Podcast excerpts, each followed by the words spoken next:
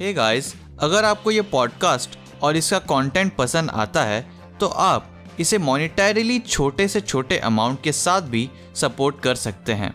हमारा विजन है इस पॉडकास्ट को इंडिया का बिगेस्ट स्पेस साइंस पॉडकास्ट बनाना। और ये बिना आपके सपोर्ट के पॉसिबल नहीं। इस पॉडकास्ट को सपोर्ट करने के लिए आप डिस्क्रिप्शन में दिए हुए लिंक को चेकआउट कर सकते हैं। So with that set enjoy this episode of space infinite podcast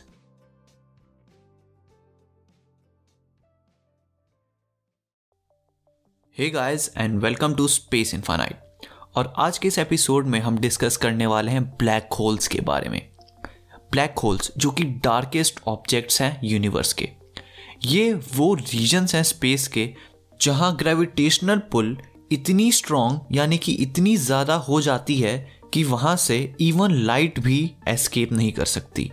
तो पहले हम समझते हैं कि आखिर ये ब्लैक होल का कॉन्सेप्ट आया कहाँ से। फिजिसिस्ट कार्ल स्वार्चाइल्ड ने एक्सीडेंटली डिस्कवर किया था ब्लैक होल्स को 1916 में, जब वो फिगर आउट कर रहे थे एक पर्टिकुलर सॉल्यूशन आइंस्टाइन के जनरल थ्योरी ऑफ़ रिलेटिविटी का। बट उनके सॉल्यूशन में एक पेक्यूलियर यानी कि एक स्ट्रेंज फीचर था कि ये थ्योरी एक सर्टेन रेडियस के बाद स्ट्रेंजली बिहेव कर रही थी। इस रेडियस को बोलते हैं श्वार्सचाइल्ड रेडियस बाद में ये समझ आया कि आखिर ये रेडियस इतना स्पेशल क्यों है। अगर हम किसी भी ऑब्जेक्ट के मास को कंप्रेस करके इस रेडियस से कम कर दें तो उस ऑब्जेक्ट का ग्रेविटेशनल पुल ओवरवेलमिंगली स्ट्रांग हो जाएगा। एवरी नोन फोर्स से और कुछ भी उस ऑब्जेक्ट के ग्रेविटेशनल पुल को एस्केप नहीं कर पाएगा। यानी कि उस ऑब्जेक्ट का जो ग्रेविटेशनल पुल होगा, वो यूनिवर्स में सबसे स्ट्रांग हो जाएगा। मतलब यूनिवर्स में ऐसी कोई फोर्स नहीं, कुछ नहीं जो कि उसको रिपेल कर सके, इतना स्ट्रांग हो जाएगा। इवन लाइट भी उस पॉइंट पर उस ग्रेविटेशनल पुल को बीट नहीं कर सकती, बल्कि लाइट सबसे फास्टेस्ट चीज़ है यूनिवर्स में। यूनिवर्स में लाइट से फास्ट कुछ भी ट्रैवल नहीं कर सकता। और इवन लाइट भी उसको एस्केप नहीं कर सकती। अर्लियर ऐसा माना जाता था कि ऐसा ऑब्जेक्ट यूनिवर्स में एग्जिस्ट नहीं कर सकता। बट लेट 1930s में ये पता लगा कि ऐसे ऑब्जेक्ट्स एक्चुअली में नेचर में एग्जिस्ट कर सकते हैं। जब एक इंडियन फिजिसिस्ट सुब्रमण्यम चंद्रशेखर ने फाइंड किया कि एक सर्टेन डेंसिटी के बाद कोई फोर्स ग्रेविटी को ओवरवेलम नहीं कर सकती। यानी कि यहाँ पे बात हो रही है श्वार्चाइल्ड रेडियस मतलब उस रेडियस के अंदर अगर किसी ऑब्जेक्ट का मास कंप्रेस कर दिया जाए तो उसकी डेंसिटी इतनी ज़्यादा हो जाएगी। और यहाँ से कॉन्सेप्ट आया ब्लैक होल्स का यूनिवर्स के सबसे पावरफुल और ख़तरनाक ऑब्जेक्ट्स तो आखिर ये ब्लैक होल्स फॉर्म कैसे होते हैं? बेसिकली हमारे स्टार से एटलीस्ट एट टाइम्स ज़्यादा बड़ा स्टार यानी कि एक बहुत ही लार्ज साइज़ का स्टार जब वो हीट प्रोड्यूस करता है तो उसके कोर में हैवी न्यूक्लियर फ्यूजन अकर होते हैं। लाइट वेट हाइड्रोजन और हीलियम एटम्स कंबाइन होकर ये न्यूक्लियर फ्यूजन कॉज करते हैं। लेकिन जैसे जैसे वो ये फ्यूल यूज़ करता है तो अपने लाइफ के एंड में ये स्टार्स के पास हाइड्रोजन और हीलियम जो कि उनका मेन फ्यूल है, वो धीरे धीरे डिप्लीट होने लगता है। और इवेंचुअली इन स्टार्स के कोर में ये एटम्स फ्यूज होकर इवन हैवियर एलिमेंट्स फॉर्म करते हैं हैवियर एटम्स बनाते हैं। और ये प्रोसेस चलता जाता है जैसे जैसे स्टार का फ्यूल खत्म होता है तो स्टार के न्यूक्लियर फ्यूजन जो उसके इतने ज़्यादा मास की वजह से जनरेटेड ग्रेविटेशनल फोर्स को बैलेंस किए हुए थे, अब वो उसको बैलेंस नहीं कर पाते। बेसिकली एक स्टार स्टेबलाइज कैसे रहता है?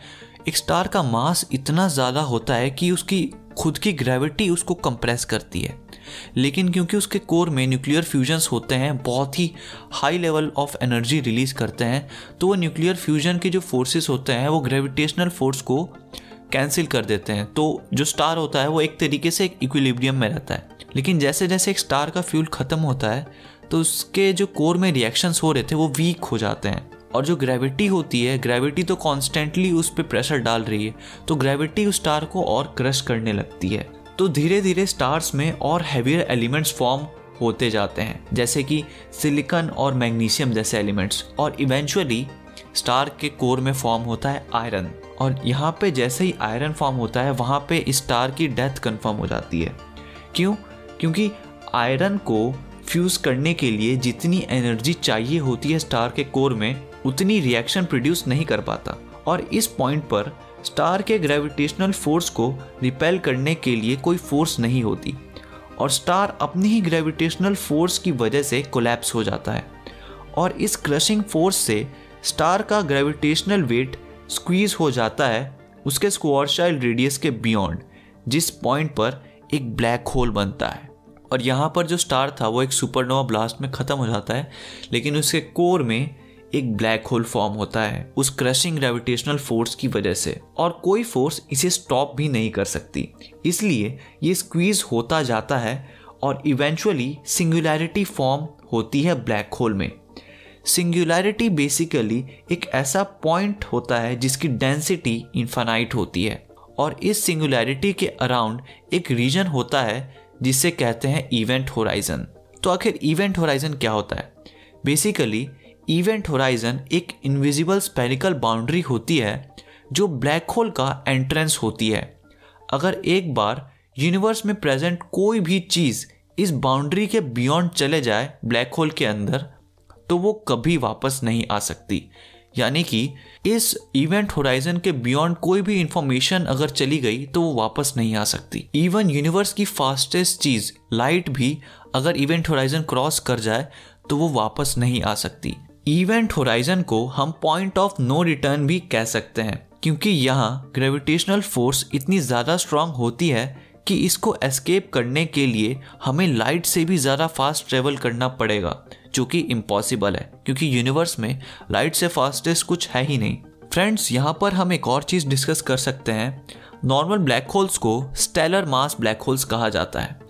और इनसे अलग होते हैं, इनसे कुछ बड़े ब्लैक होल्स जिनको बोलते हैं एस एम बी एच यानी कि सुपर मैसिव ब्लैक होल्स जिनका मास मिलियंस ऑफ़ टाइम्स होता है सन के मास के।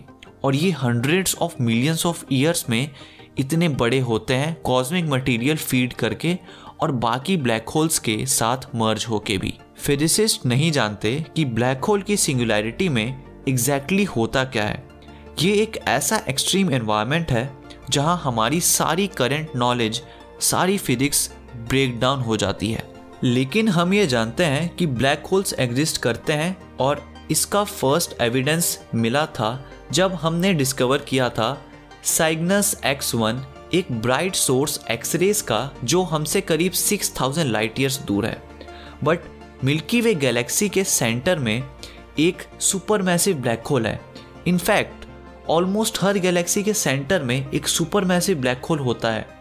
Super massive black holes millions of times ज़्यादा मैसिव होते हैं सन से, जैसा कि हमने डिस्कस किया।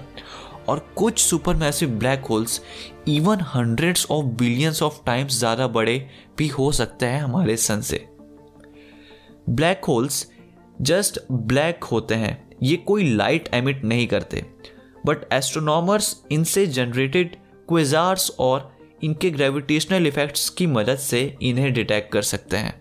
Quasars basically intensely bright radio emissions होते हैं।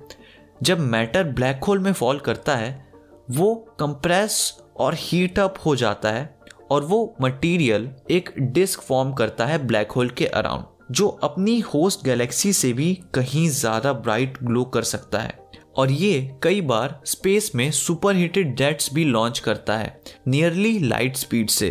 जो tens of thousands of light years तक फैला हो सकता है। इसी को क्वेजार्स कहा जाता है। ऑल्सो हम ब्लैक होल्स को एक और तरीके से ऑब्ज़र्व कर सकते हैं।